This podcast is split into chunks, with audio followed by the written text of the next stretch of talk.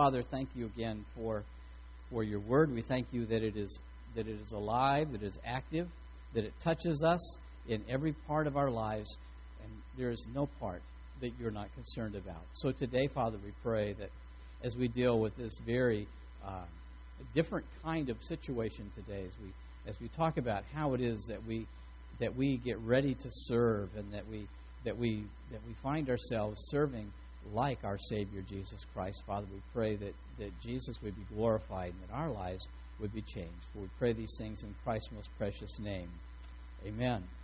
Uh, a couple of weeks ago, Barb and I celebrated our, our, our wedding anniversary, and we went down to, we were going down to um, Monterey and to spend a little bit of time down there a couple of days. And, and I started doing some research because we hadn't been down there for years and years and years, and just for a short, real short time uh, less than a day had we ever been there.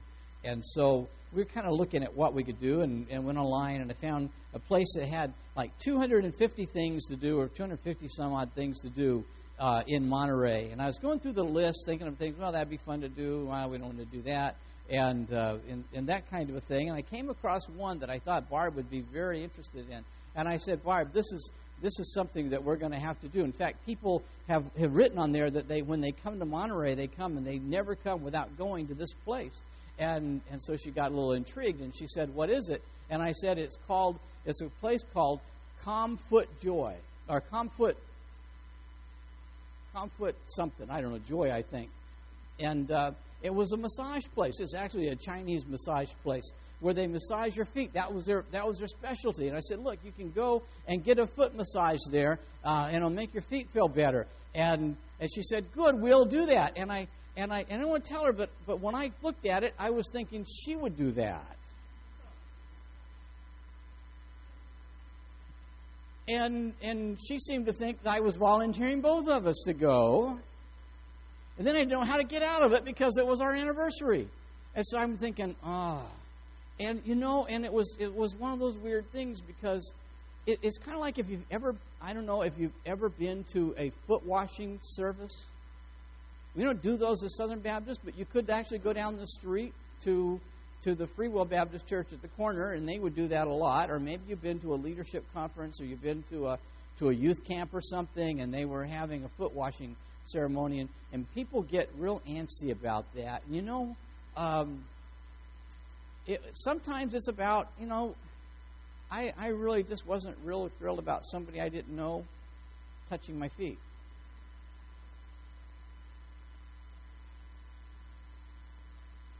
But you know, it's it's usually not the other way around. It's usually not about I don't want to touch their feet. It's about I don't want somebody touching my feet. And that's not an uncommon thing. If you if you look at testimonies of people who even are involved in foot washing ceremonies from a from a Christian standpoint, it's not about I don't mind getting down and, and washing somebody else's feet. It's I don't really want them touching my feet. Um, and and so if there was a part of the Christian life that maybe we could just completely ignore, uh, this might be it. Um, and and we come to this story today where where we have to where we have to kind of deal with it. Um, we come to a story today where Peter has kind of the same objection uh, about someone washing his feet. He didn't feel completely comfortable with it, but Jesus is teaching uh, his disciples some lessons about himself, about Jesus himself, and, and about themselves, and some lessons about how they were to relate to one another and to the world around them. And, and today we're going to take a closer look for just a few minutes at this story. Uh, we normally think of it as a demonstration of a type of servant attitude that we're to have toward each other, and, and that's certainly uh, it's certainly part of that. But there are some other truths here that I want us to explore today as we consider maybe a, a, a deeper level of meaning of, of this story than what we normally would think about. Uh, because because one problem we have in approaching um, this story is that that, it, that we don't fully understand the significance of, of what was going on with Jesus' actions because of the culture we live in. Um, we're not, we're not, it's not really something that we deal with every day. It's not part of our lives. But, but in the days of the New Testament, the days of Jesus, the roads of Palestine were not paved. They weren't, they they weren't even gravel; they were just dirt. They were dusty. And so if you would if you walked and you walked everywhere you went, so everywhere you went when you got there, if you went to somebody's house or to a place of business, whatever it might have been, you you might have been clean from the ankles up, but your feet were dirty. That you wore sandals, and so everything about your feet was were, was pretty grungy at that point. And so it was not uncommon to walk inside of the door, and there would be a, usually a pitcher of water, a, or a big basin of water, and then there would be pitchers or, or bowls that were there, and and you would take off your sandals, and a servant would come over and would begin to wash off your feet. The person you were visiting might be standing there saying, "Hi, how you doing? Glad you're here to visit." And, and you're just you're just shooting the breeze with them. But somebody you don't know, somebody that you don't even give any attention to, some a slave is washing your feet, and that was normal. That that's what happened on a regular basis, but you did not give any attention to them. But in this story, it things change here all of a sudden. It's the night of the Last Supper, and Jesus has told his disciples to arrange it, but he's there first now, and they come, and he's already there. And when they come in, they come in with the dirty feet. They take off their sandals like they normally would, expecting that there would be a servant or a slave who would come over and wash their feet. Jesus takes off his outer clothing, he wraps a towel around his waist, he gets the bowl, and he bends down on his knees, and he begins to wash the feet of the disciples. And and then the story continues. It's a story we're very familiar with, um, but we, we, we understand um, how that is. But I want you to imagine, if you will, if you were to go to work one day and and your boss called you and the other employees into the conference room, and as you came in, he, he took out a brush and he took out um, a rag and he took out some polish and he got down on his hands and knees and he very meticulously started to polish every one of, your, of the shoes of his employees. You say, well, that, that would never happen where I worked. Well, for the disciples, for the apostles, this should have never happened either. That Jesus would be the one washing their feet. And so, why did Jesus do it? That's what we're going to look at today. We are in Begin. We're talking about how to serve like Jesus. We're on this journey to this road of faith. How do we live the Christian life? And one of the basics that we have to look at, we looked at the basic of, of having faith. We looked at, at the basic of prayer. We looked at, at the basic of, of spiritual growth. And today we're talking about serving, but serving like Jesus. How do we begin to serve like Jesus? Jesus gives us that example because as I looked at this story over the last couple of weeks, um, there were some things that began to come to the surface. When Jesus washed their feet, Jesus was communicating some certain spiritual truths to his disciples. And, and since we're his disciples as well, then we need to assimilate, we need to take in and begin to use those spiritual truths in our lives. So I want to share with you three truths about service uh, that we need to know. Three ways that we need to serve like Jesus, that we need to put into practice, if you will. The first one is that Jesus wants you to know the full extent of his love. Jesus wants you to know the full extent of his love. Here in John chapter 13, uh, in John chapter 13, we see this story take place, and read with me in verse 1. Follow along. It says, It was just before the Passover feast. Jesus knew that the time had come for him to leave this world and go to the Father, having loved his own who were in the world. And now I want you to underline the rest of this verse. He now showed them the full extent of his love. Read that with me he now showed them the full extent of his love. And he invited them in to hear him preach, right? No. He invited them into a seminar. No. He invited them in, got down on his hands and knees, and began to wash their feet. He said, I am going to show you the full extent of my love in John's words. Those are not my words, those are John's words. And he washed their feet. Jesus became a servant. Matthew 20, 28. Matthew said, uh, Jesus says there, just as the Son of Man did not come to be served, but to serve. I know you're called and I'm called to serve Jesus. And I talk about it, I preach about it pretty much every week. But I want you to realize where the process begins. How do I get to that place where I can serve Jesus? How do I get to that place where I can serve the people in my church, where I can serve my community? It happens because I learn to let Jesus serve me. Jesus came to be a servant. He came to be a servant of all. I'm part of all. You're part of all. Jesus came to serve us. And until we learn that, until we can incorporate that into our lives, we will never be able to serve others. We'll never be able to serve Him appropriately. We'll never be able to serve our world until we understand what that means. That Jesus came to minister to you and to me, and He came to, to meet your needs. He came to fill that void that is in your life and to take away the pain and the sorrow and the guilt and the frustration that comes with life. And He came to, to, to replace it with peace that passes all understanding, and He came for you in order to serve you. Now, the most obvious example of this is His death on the cross, isn't it? in Philippians 2, we have this very familiar passage of Scripture um, where we read um, Philippians 2, 6 through 8, talking about Jesus, who being in very nature God, did not consider equality with God something to be grasped, but made himself nothing, taking the very nature of a servant, being made in human likeness, and being found in appearance as a man, he humbled himself and became obedient to death, even death on a cross. The greatest example of Jesus' servanthood then was going to the cross. But that wasn't the only time that he served. And, and Jesus' life here on earth was all about serving humankind. And he came to serve, and he serves still. And, and there are some uh, who, will, who will be taken aback by that, idea. Maybe you're saying, you know what? Uh, what do you mean God serves us? That can't be true. We serve Him. Yeah, I, I know that we that we live we're to live a life of service, but but I want you to understand that what, what comes first. And the first part is that you have to experience Jesus serving you, blessing you, ministering to you. Some of you will remember that a few years back, a little booklet came out, a little book.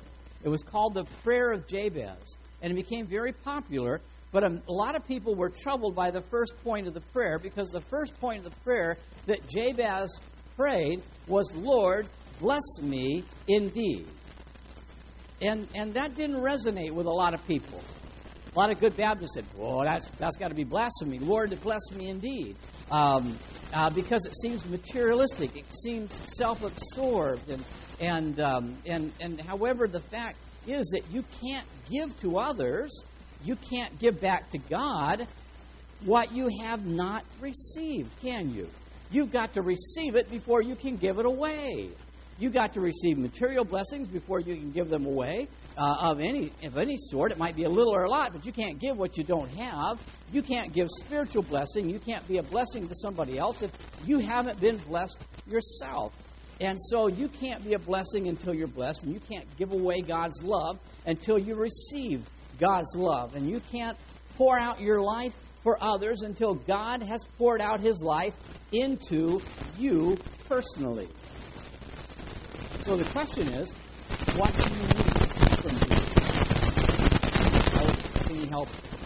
Maybe you need a friend who loves you, uh, who accepts you as you are, who forgives your mistakes and encourages you to try again. Jesus came to be that kind of friend.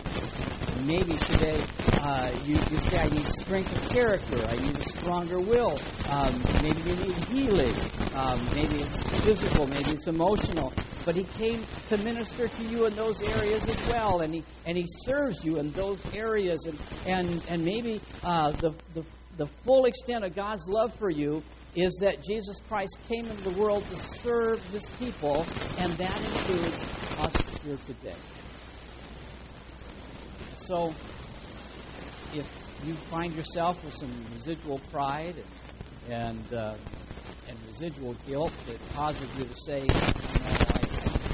accept that idea that Jesus came to serve me and he still wants to serve me today, then I want you to, to notice the next truth of the story. Not only does Jesus come so that we would know the full extent of his love. Secondly, then we have to understand beyond that that there is no other model for the Christian life. There is no other model for the Christian life. Jesus washes the disciples' feet that night. And when he got to Peter, what does Peter do? Objects. Almost count on it. Verse 8 No, said Peter. You shall never wash my feet. Jesus answered, Unless I wash your feet, unless I wash you, rather, you have no part with me. If you don't allow Jesus to wash your feet, to minister to you, to meet your needs, you can't be a part of it. The defining element of the Christian life is not what we do for Him, what He does for us. The defining element in your Christian life is not what you do for Jesus, but what Jesus does for you.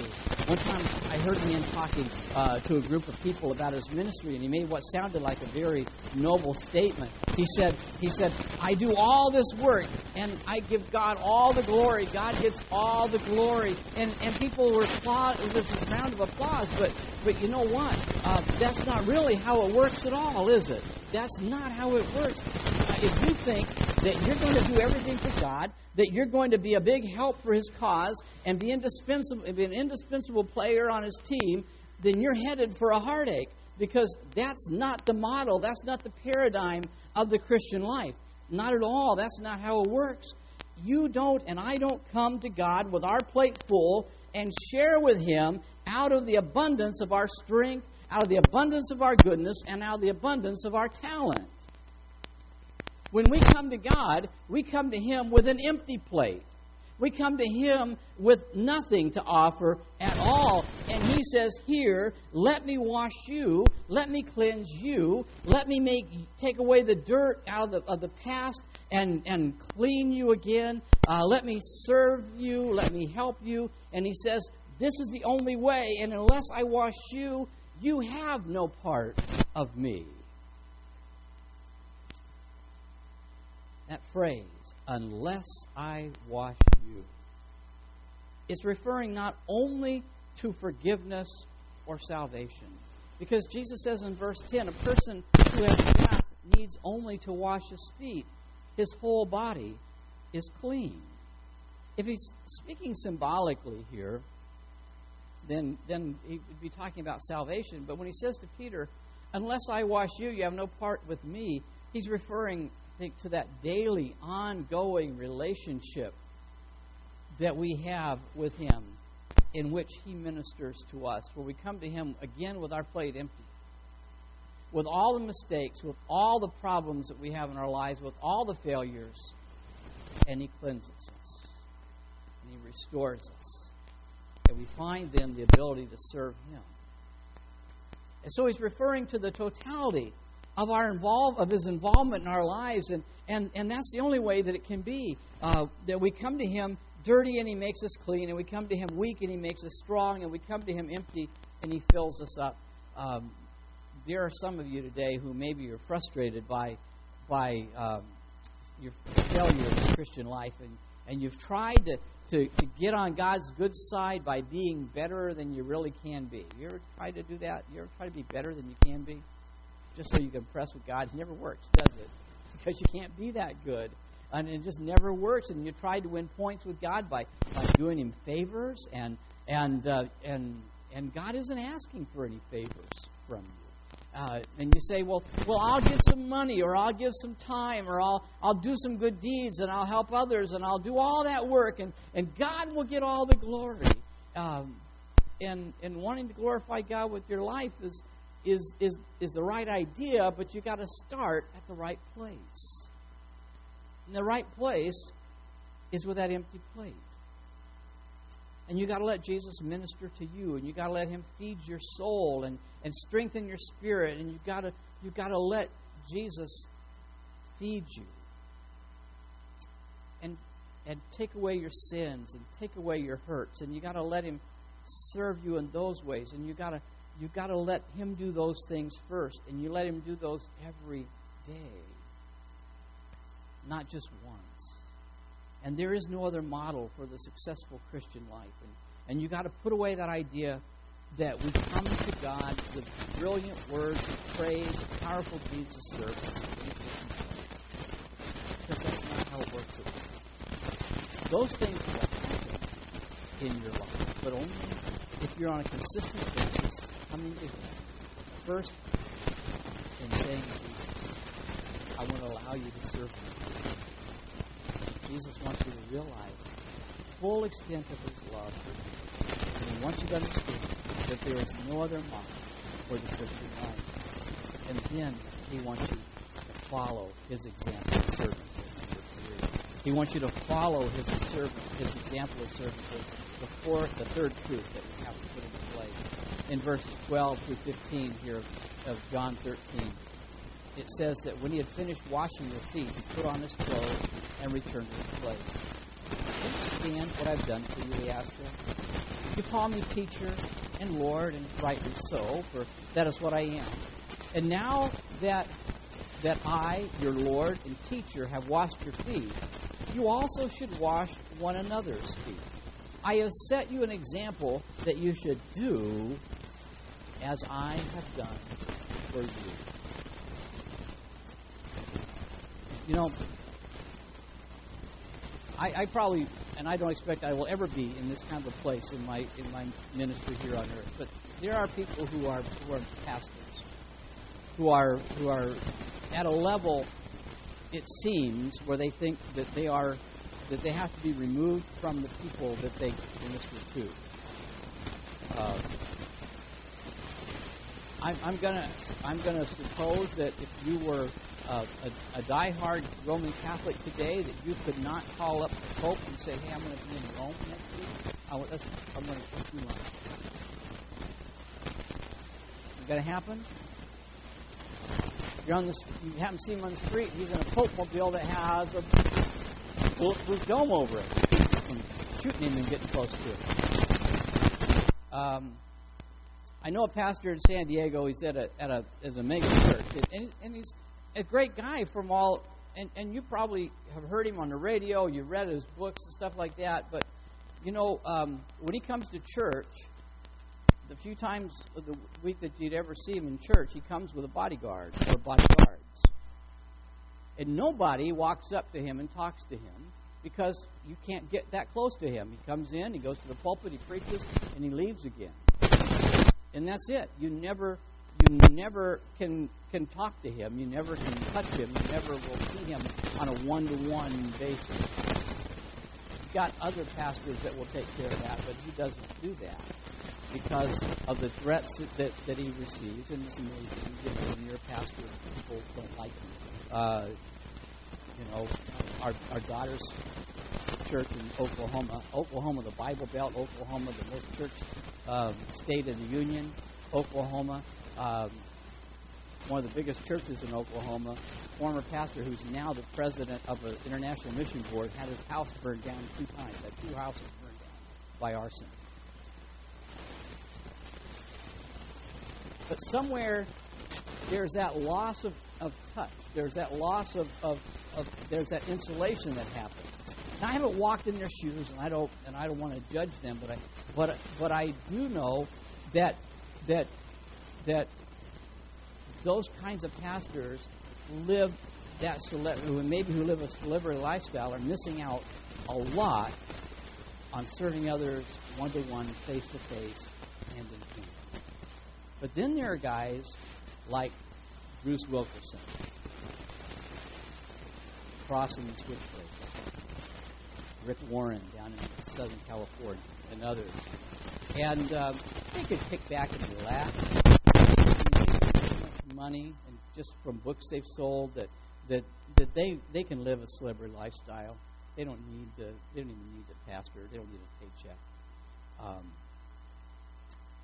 but but they're they're they're servants at heart. they get down and they get dirty. They they get on their hands and knees and they wash the feet. They serve the people that God has given to them. And I and I admire that kind of commitment. And that's the example that we need to follow. Um, there's a pastor that I'm aware of that uh, I know him uh, as a friend, kind of a, an acquaintance friend, but he tells a story um, about before he was a pastor, before he was when he was a student and he was working in a company and living in an apartment. Uh, um, and he says that, and this is these are his words. He says, when you live in an apartment, the dumpster is often a long way off, and so you get in the habit of putting your trash by the front door so that you remember to take it out next time you leave. That's what a college student would do. And and so I'm not going to make an extra trip down there. I'll just wait. Go out there tomorrow. I'll in. And so one day he says my boss came to my house. We talked for a few minutes and he left. And a few seconds later, I looked at my front door and I saw that the trash bag was gone. I looked out the window and there he was walking across the parking lot to dump my trash in the bin. He said, My first thought was, he shouldn't be taking out my trash. I should be taking out my trash. My second thought was that this is completely consistent with his character.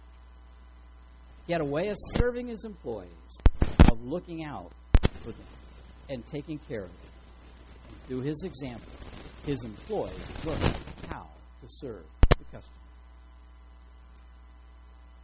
On the other hand, the story is told of Rock Hudson, the actor, when he first came to Hollywood out to restaurant. And the story goes that after the meal, uh, Rock Hudson put his knife and his fork on his plate and he covered them with his napkin in order to make it easier for the waiter to remove them. And his agent scolded him. He said, You're not a busboy, you're a Hollywood star. Learn to act like one. I don't know how he acted after that. But Jesus would say just the opposite than what his, than what his agent said. Jesus would say, You're not a star, you're a servant. Practice being. And then I think Jesus would say, You can follow my example. I looked after you, I serve you, I minister to you, I meet your needs according to my riches and glory. I do this for you so that you will be empowered to do it for others. Because there's no better way to live and to influence people than to serve them. And that's our model of service and discipleship. That we share with others how the fullness of service and discipleship that God has put into our lives. You've all heard the say, we're blessed to be a blessing, and that's true. Jesus washed the feet of his disciples that evening, and he symbolically wants to wash your feet too. You've got to let him. You got to come to Jesus every day. You need to say, Jesus, I'm empty. My plate is empty. My feet are dirty. Life is empty. There's pain there. There's hurt there. And, you, and there's sin that shouldn't be there. And I want to be able to serve you. I want to be able to serve others, but I can't. He says, Then let me serve you. And He washes you again. And He makes you whiter than snow. And you come empty, and you go away full. And everything that He pours into your life, you pour then into the lives of others, and you serve them because Jesus has served you. And that's how we put the spiritual principle that He taught that evening into place where we learn to serve Jesus. This week, we must serve or you can serve Let me serve. Gotta let Jesus serve. Let's pray together. Father, right now, as we come into your presence, we thank you for our Savior Jesus Christ. As serve serve us. We didn't deserve any service. Father, today, maybe we're, we're just so prideful that we would say, we need to serve Jesus thank you